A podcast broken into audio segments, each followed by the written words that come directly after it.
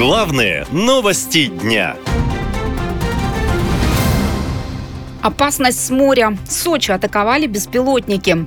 Жители Сочи проснулись в субботу от звуков взрывов. Их слышно было в разных частях города, в том числе возле Олимпийского парка и даже в центре.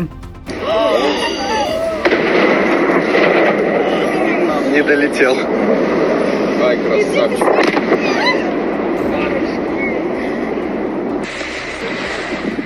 Вот он, смотри. Ну, мам, это дрон, Ой, смотри. Ай. Я снял. Мам, смотри.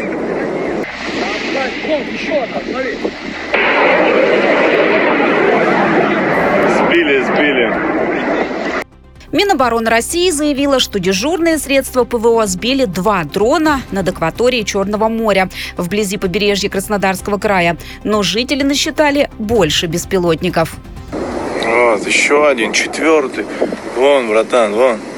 Еще, походу, летит. Вон, вдалеке, блядь. Под этим пламенем, блядь. Вон, еще один. Из-за атаки беспилотников некоторое время в Сочи не работал аэропорт, а в некоторых районах города пропал свет. Позже мэр Сочи Алексей Копайгородский у себя в соцсетях написал, что угрозы для жизни и здоровья жителей и гостей нет. На курорте все спокойно. Однако у жителей военкоров другое мнение. Военный эксперт Роман Светан считает, что сейчас практически в любой российский город может долететь беспилотник.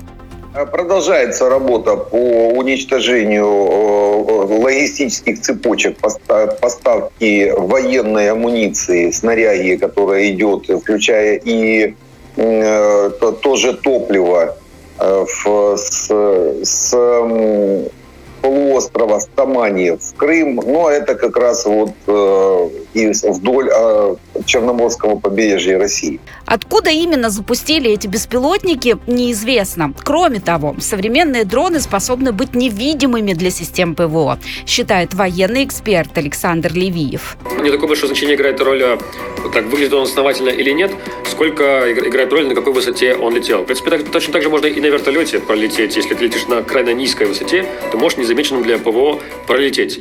Но не только беспилотники угрожают безопасности российских городов. США заявили, что передадут Украине дальнобойные ракеты «Атакамс».